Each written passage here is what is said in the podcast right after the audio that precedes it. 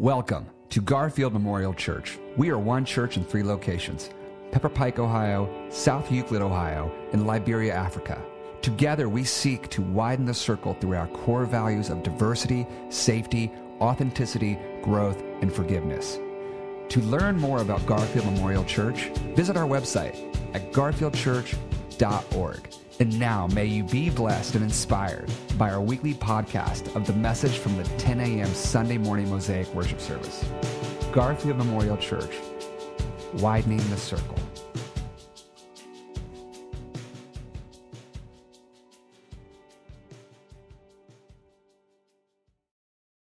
Uh, good to be with you. If I haven't met you, I'm Chip Freed, the lead teaching pastor here. Uh, we got a little announcement before we uh, jump into today's uh, message. And that is um, if you don't know this young man uh, over my shoulder here, I, I got to keep him in my peripheral vision. He's pretty big. Um, but uh, Theron Eulenberg has been uh, part of this church for years. Uh, some of you have seen him. Uh, one of our main core values is safety. He's been keeping us safe. Um, but as we've been looking at, you know, Pastor Scott is going to be uh, leaving us in July, and how do we continue to keep Kids Club going, et cetera? Um, Theron Eulenberg has been a big part of working with our youth.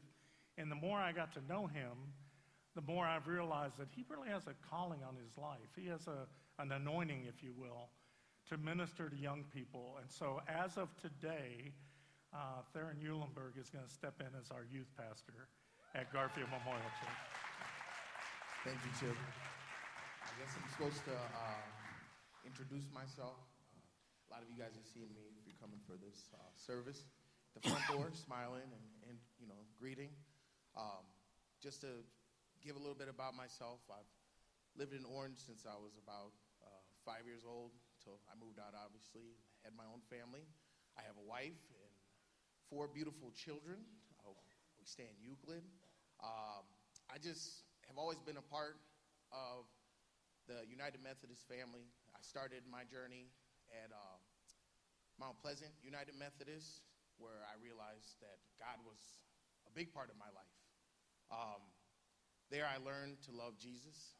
I was uh, baptized, Christian, you know, christened, and everything uh, through God. Um, I'm sorry, guys. I'm really nervous. It's a new thing for me, uh, but I'm very excited. Uh, as a younger child, I knew the point that I would want to lead. Um, I didn't know how it would be. I didn't know if I'd be giving speeches, motivational speeches to people. I didn't know if it would be teaching at a school. But I think, kind of like how Chip randomly asked me one day to be the youth pastor, um, God had an answer for me. Uh, I wanted to do a certain thing with my life, but like God has always made it, He's, he's writing my path. And my path is here with Garfield as I help lead our youth and our young, you know, women and men to becoming the next set of people that are going to spread the love of Jesus. Um, and hopefully I do a good job.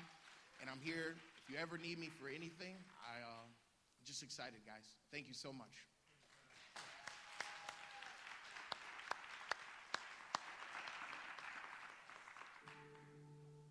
Today,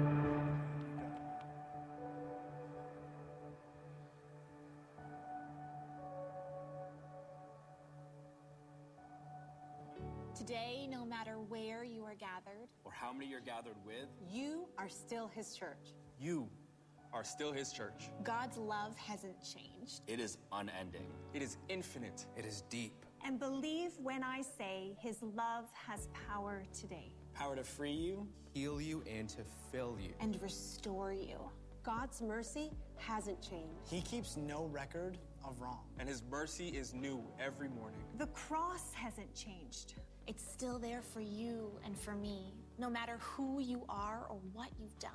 This is what we need to be reminded of today. That wherever two or more are gathered in his name, Jesus is standing in our midst. This means the church hasn't changed. The church isn't a building. It is you and I together, the Spirit of God living in us, living through us. So today, as we come together and as we worship, Let us be reminded that we are still His church. God is here with us, right now. And no matter what your past looks like or how scary your future may be, you can trust God. You can trust God. And because He is here with us, we have everything we need today. We are still His church. We are still His church. We are still His church.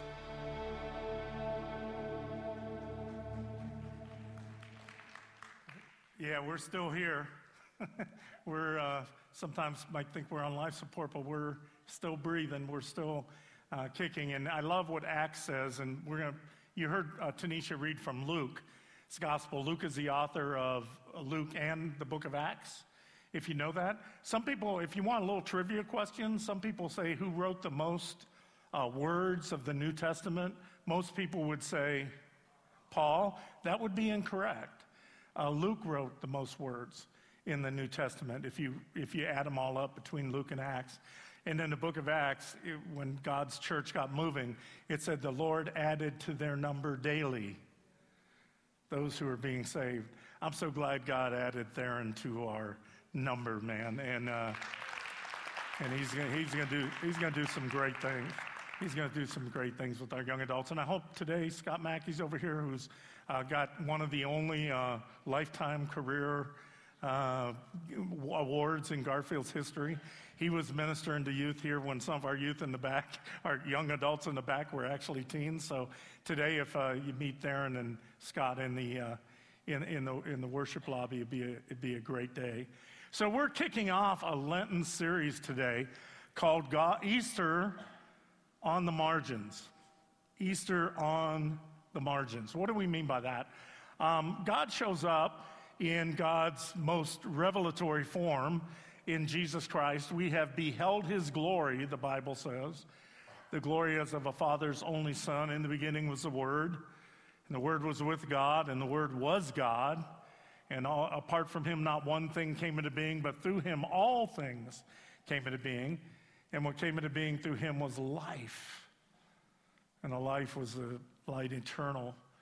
And the Word became flesh. And we've seen him. And so God shows up in Jesus Christ and displays for us God's glory, uh, gives us the best close up vision of, of who and what God is. And uh, Pastor Terry this past week kicked us off for what we call Lent. If you don't know what Lent is, you're not alone. Um, Lent was simply something that the early church did to set apart 40 days. Why 40? Because in the Bible, 40 days was kind of a time of testing. Whether it was literally 40 or not um, is not important. Noah was on the ark and it rained 40 days and 40 nights. Israel wandered in the wilderness for 40 years and Jesus was tested by Satan for 40 days. 40 is an image of, of, of, of, of testing, of time spent. And the early church said, let's take 40 days before we just run from Christmas to Easter and celebrate Jesus is, is raised from the dead. Let's take 40 days to really reflect. And so during this Lent, during this time for us of 40 days, now it's actually 47 for those of you keeping score at home, because Sundays were viewed as little Easters on the way, so they didn't count. So there's technically 47. You guys are really glad I'm sharing this, right? You're like, this is, yeah, this is really good. Like, I'm going to win Trivia Pursuit next week. Um, but it, it, it, it, was a way of setting aside this time for us to explore and to, to reflect and to think about, my Lord, alas, and did my Savior bleed, the old hymn says.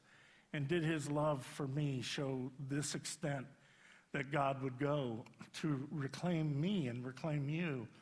And so we go through Lent. And what we're looking at this year is Easter on the margins. A God, when God comes in the flesh, how many of you, when Tanisha read the scripture, checked your phones to say, what calendar are we in? Like, is this December 24th? What's Chip doing? Shepherds in their fields at night? I thought we did that a couple months ago. Well, we're going back to the very beginning of Luke's gospel. Uh, Matthew, Mark, Luke, and John all tell us this that Jesus comes in the flesh and he does some of his best work on the margins. It was the religious people that gave Jesus fits. You ever notice that? Boy, you quiet on that one, right? Because we're here on Sunday morning. It was the religious people that gave Jesus fits because they thought they had it all together. They thought they were the ones, hey, we're going to church, we're giving of our money, we're doing our time, we're serving the poor. Look at us, God, we're the good people. And Jesus said, don't call anyone good but God alone. And then he showed up and said, those who are well don't need a physician, but those who are sick. I come not to call righteous people, but I come to call people who know they're broken and in need of a Savior. And, and Luke, all, all the gospel writers tell us that. But, but Luke not only tells us that, he lives it. Because if you study Luke's gospel, Luke is, he's an outsider. See, all the gospels warn us when we think we're insiders be careful. what did Jesus say? You'll knock at the door and I'll say, I don't even know who you are.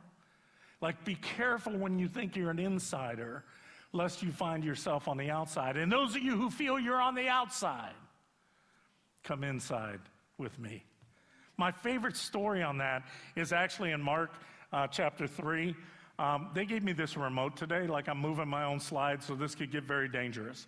Um, but uh, Mark chapter 3, it talks about, um, if, you, if you study it, Mark has five uh, car crashes if you read Mark 2 to 3, with Jesus with religious people. He's bumping up against them all the time. Five conflicts. And the last one in Mark 3, verses 1 through 6, they set a trap for Jesus. What they do is they take a man with a withered hand, so he had some kind of paralytic condition, and they put him right up front here. And they said, We know who this Jesus is. If he walks in and there's somebody hurting,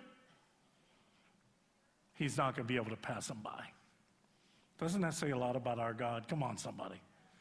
He can't pass by any one of us uh, with a need, with a hurt. Um, I've shared this many times. I had a young little girl in the, in, the, in the lobby said to me, you know, her dog had died, and she said, you know, Pastor, does God care? And I said, absolutely. You know, God cares. If it matters to you, it matters to God. And so, whatever your hurt is, whatever your confusion is, whatever your situation is, I'm going to tell you from right up here from the stage don't dismiss it. Don't say, well, you know, God's got bigger things on God's mind. God cares so intricately about what concerns you. Do you know the Bible says the hairs on your head are numbered? You think about that. It doesn't say they're counted, it says they're numbered. That means when you comb your hair in the morning, it's not just a piece of hair falls out, but if it's hair number 13,142, God knows that much about each and every one of us. We are intricately and uniquely made. That's what Psalm 139 says. If it matters to you, it matters to God. And God is, is, is showing us that from the very beginning. That when we feel ourselves on the margins, when we feel ourselves kind of burning out or, or burning up, that God is right there with us. And that's why we have this story of the birth of Christ. So I, I don't know. I, some of you, anybody, well, I'm, I'm old. My wife keeps telling me that. She says, you know, your stories you tell on Sunday, they're old. Like they're old. You're old. But uh, pinball machines, anybody remember pinball machines? Like two of you. Yes, yes, three. 60 year olds unite, right? Uh, but you know, the pinball machine you used to pull that little lever and off it would go. That's who I am today. I'm just starting the pinball rolling, and Scott and Caleb and others are going to get up here. But we've got to go back to the beginning. When Luke says, Luke, an outsider, Luke is a Gentile, he's not a Jew. So he's from the other side of the tracks. He's not even an eyewitness to the stories that have taken place. Mark and Luke and Mark and uh, uh, Matthew and John, these are insiders. They're, they're, they're eyewitnesses. But Luke, he goes out and does an interview with people. And he, he's kind of the outsider and says, you know what? But God came for me too. God came for me too. And in fact, in Luke's gospel, oh, that worked. That's so amazing. He says this at the beginning since many have undertaken to set down an orderly account of events that have been fulfilled among us just as they were handed on to us. See, he was getting secondhand testimony. He was out there like a, an interviewer, a journalist, by those who from the beginning were eyewitnesses and servants of the word. I too decided, I too. How many of you been the I too? you've not been the one, but you've heard about it. And you're like an I too have come to believe. I too decided, after investigating everything carefully from the very first, to write an orderly account for you, most excellent Theophilus. I'll get back to that, so that you may know the truth concerning about the things of which you've been instructed. Luke was an outsider. Luke was not an insider. He wasn't in the clique or the club, but he became an I too. Jesus came for me also, right? And if you study Matthew as an insider, he's preaching to other Jews. And, and so Matthew and Luke are the only two that put Jesus' birth certificate in their, in their scriptures. But look what Matthew does. This is the genealogy of Jesus, the Messiah, the son of David, the son of who? Abraham. Why? Because Abraham was the father of Isaac, Isaac the father of Jacob. I am the God of Abraham, Isaac, and Jacob. Some say he should have said also, I mean, my sisters here will say he was the God of Sarah, Rebecca, and Rachel. Hello? And those of you who have been left out know he's the God of Hagar and Esau and Leah. He is the God of all, right? But Luke takes it back to Abraham because he's Jewish. or Matthew, he's Jewish. He's speaking to other Jews. He said, He's the founder of our church. In Methodism, we'd say he was the God of John Wesley, right? Or in, in Lutheranism, he's the God of Martin Luther, right? But Luke, look what he does. Now, Jesus himself was about 30 years old. He does it in reverse. Like the, the you know, Luke starts from Abraham and goes forward. Luke starts from Jesus and goes backward and said he was the son, so it was thought of Joseph, the son of. He's the God of all of us, man. He ain't just a God of Abraham. He's not just a God of your clique or your club. He's not just a God of your denomination. He is God all by himself. Nobody voted him in, nobody can vote him out. Uncreated, un, unsubstantiated. He's God. That's why I always say, in the, if you read your Bible and you open it up, it says, In the beginning, God. Those are the first four letters of the Bible. In the beginning, not you, not your club, not your clique, not your intelligence, not your family, not your ethnicity, not your political party. In the beginning, God. If you flunk that part, shut the book. And start over. Luke says, He's my God. I may not have been in the Abraham club, but he's the God of Adam. He's the God of Eve. He's the God of all creation. And Luke tells us that story. And he said, And the Word became flesh and dwelt amongst us. And he ended up in a least likely place. He ended up in Nazareth. Now, if you study Nazareth, in some of you have traveled with me to the Holy Lands and you know Nazareth was not even recorded on the earliest geographic maps because Nazareth was nowheresville. When I was the district superintendent before I became the pastor at Garfield Memorial, I was overseeing 80 churches in mid Ohio. My wife and I went down to mid Ohio. We didn't we discovered cities in Ohio we didn't even know existed. I never heard of Bucyrus, Ohio. Anybody heard of it? Four, five of you, good.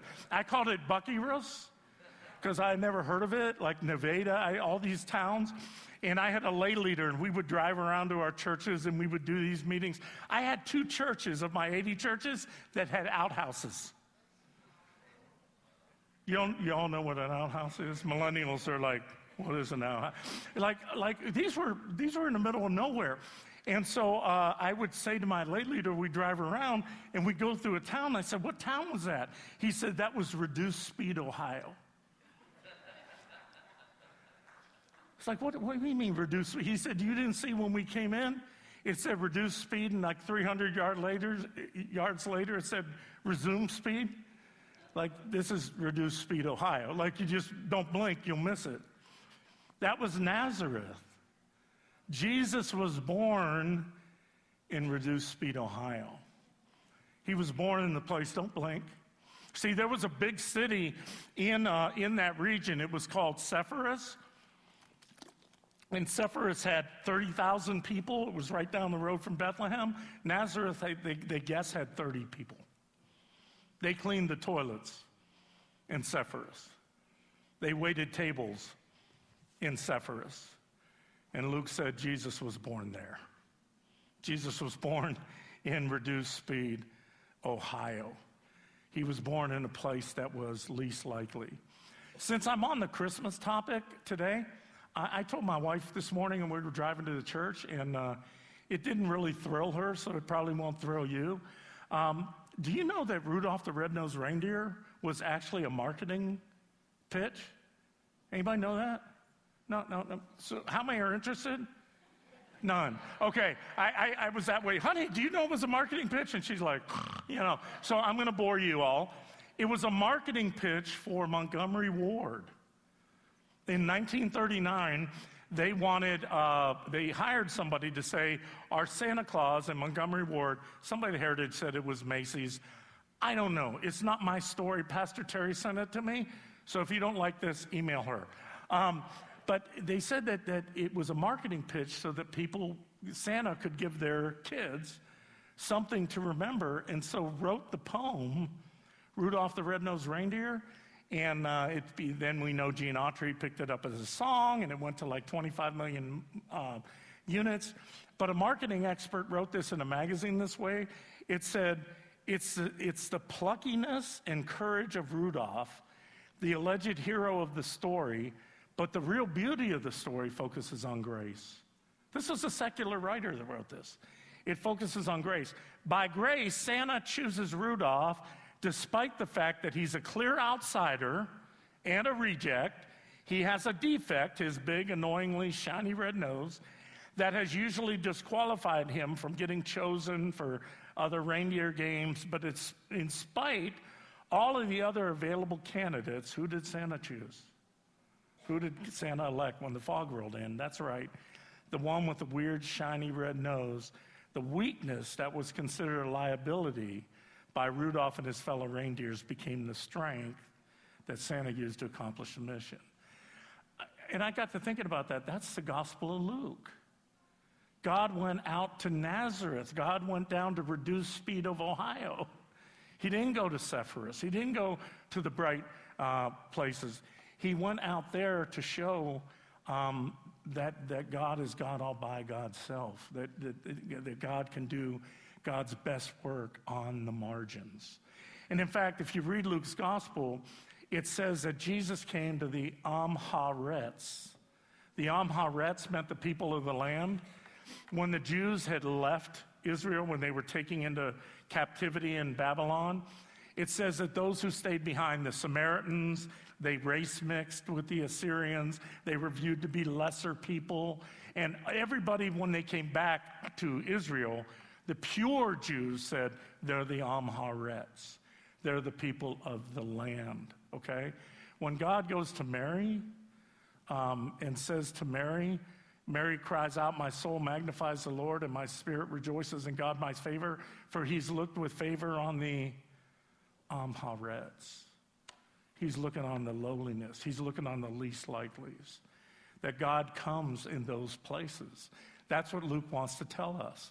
So when we go through this series and we see Jesus representing who God is in God's fullness, doing, doing his best work on the, on the edges, God has always come that way. So when you feel like you're on the edges, when you feel like you've been overlooked, Pastor Terry talked about this on Ash Wednesday. When you feel like I'm on the margins or I've blown it, don't ever forget that God comes to the Amharets. God comes to the least likely places so that we might know that God has looked with favor on us when we feel like we don't measure up. That God has come uh, on the margins, okay? And in fact, when Luke talks about, um, okay, I'm really dangerous with this thing. Um, when Luke talks about who he's writing to, he writes to what's called most excellent Theophilus. That's how we know that Luke was writing Luke and Acts because he addresses to both. Theophilus, that word literally means theo, filio. Filio, you know, Philadelphia means brotherly love, sisterly love, right? Theos means God. So basically, Luke is writing to a lover of God, which has some scholars say maybe he was just writing to anybody. But the fact that he wrote to most excellent, right, that's a title. So it's like the right Reverend Dr. Apostle Chip Freed. Don't say that real quick, right? I like, you know, it's some title is that this is a person of significance.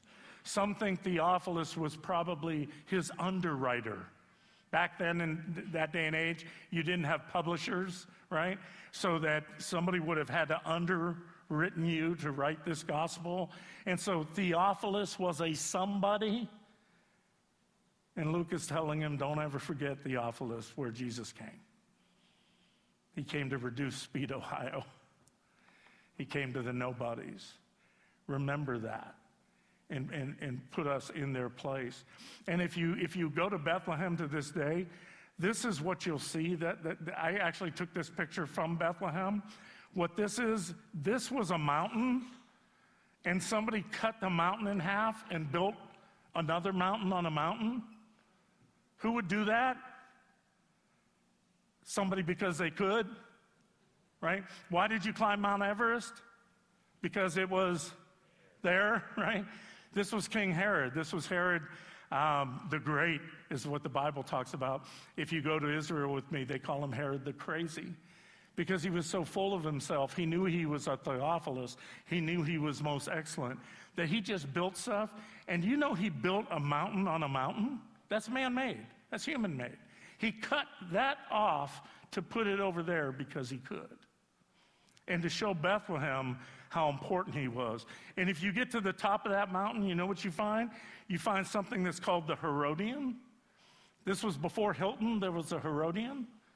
Like they had Herodian bonus points, like you could travel. And th- this thing had amphitheaters, it had rooms, it had an Olympic sized swimming pool in the desert. In the desert. So, guess who had to carry the buckets of water up there to fill an Olympic sized swimming pool? The slaves, the servants, right?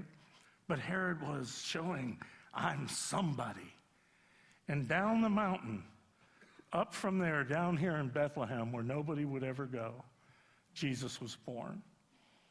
He was born to a 12 and a half year old girl. That was the time in that day and age. Life expectancy for females in Israel was about 40 years old. So 12 and a half, when you had your first menstrual cycle, was when they could actually give birth. So God showed up not up the Herodian. God showed up down in a manger in an animal feed box, right? Mary and Joseph, it said, had to travel 80 miles from Nazareth to go because there was a census, because an emperor could build a mountain, right? He didn't care if Mary was nine months pregnant. He only cared about the money. We have to count her, you know, as a demographic, as one of the tax census. Now, I, am going to tell you, in case you didn't know, I just I became a grandfather a month ago. How many of you? Um, I know. Please, please, more, more. Yeah, just more, just more. Hey, any of you have grandkids? Do you do you do? I, I think your pastor might get picked up for stalking. Because seriously, do you just show random pictures to random strangers? I do this now. My wife is really worried about me. Um, she is. She's like, oh my gosh, you got our granddaughter on the slides. Yes, I do. You'll see him in a minute. But like, I'll be pumping gas and there'll be a car next to me, and I'm like, hey, you want to see my granddaughter? Is that weird? I, is there something wrong with me? Yes, most of you are quiet, so yes, there's something wrong with me. But, um, you know, I thought about that. My daughter in law, oh my gosh, what a hero she is, and what, what amazing job she did with the birth. But um, she gave birth at Hillcrest Hospital. That was six miles from her house. And she took a car. Like, and I was worried sick. Mary had to walk 80 miles. There was no donkey. I know Hallmark puts a donkey in the story because we have to sanitize it. We can't believe that a young teenage unwed mom would have to walk 80 miles when pregnant to give birth, and she gave it all alone. I mean, Alex had a doula. I didn't even know what a doula was. I, I never heard of one. And my gosh, this, this young woman was amazing. But Mary, 12 and a half years old, 13, had to walk 80 miles, nine months pregnant, and give birth where there was no doula, there was no midwife. She had to swaddle her own child, which was unheard of in that day and age. And, and, and why? Because the Savior of the world was reminding us I don't do my best work at the Herodian, I do my best work in the valley. I do my best work in the manger.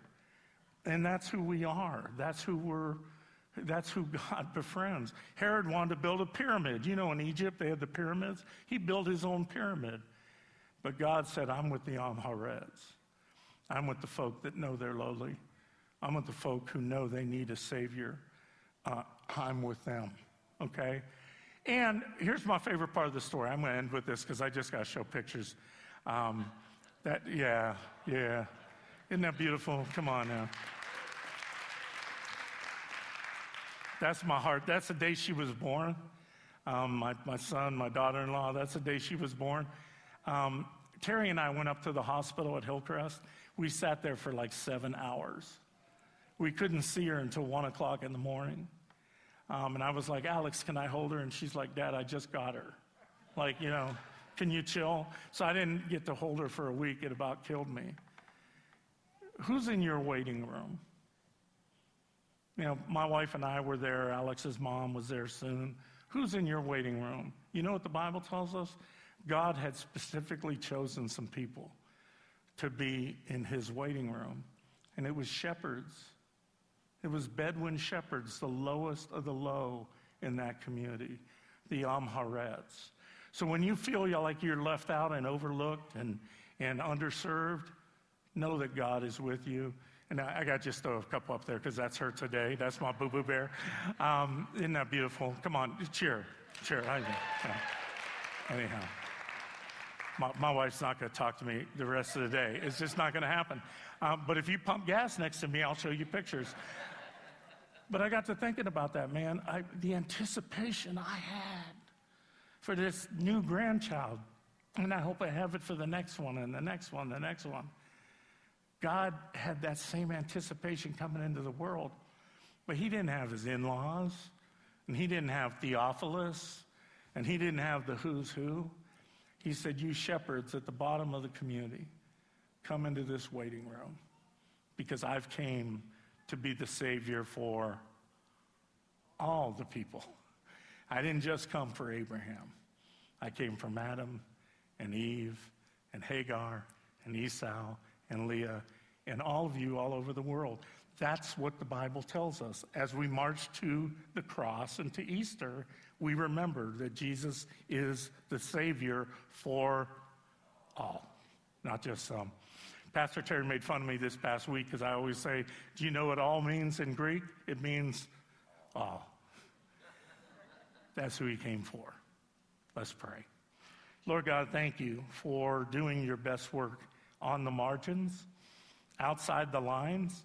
Because if we're honest, even though we feel like we're Theophilus and we feel like we're lover of God and we're trying to do all the right things, if we're honest, we know sometimes we're outside the lines. Sometimes we let you down. But let us understand that in Jesus Christ, while we were yet sinners, Paul writes, you came for us. You died for us. You didn't go up on top of the Herodian. You came down in a manger to let us know that we are safe with you. Help us to receive that. Help us to claim it. And don't give us an excuse to just kind of walk off with our little hurt feelings, but know that you're right there on the margins with us. We give you thanks. In Jesus' name, amen.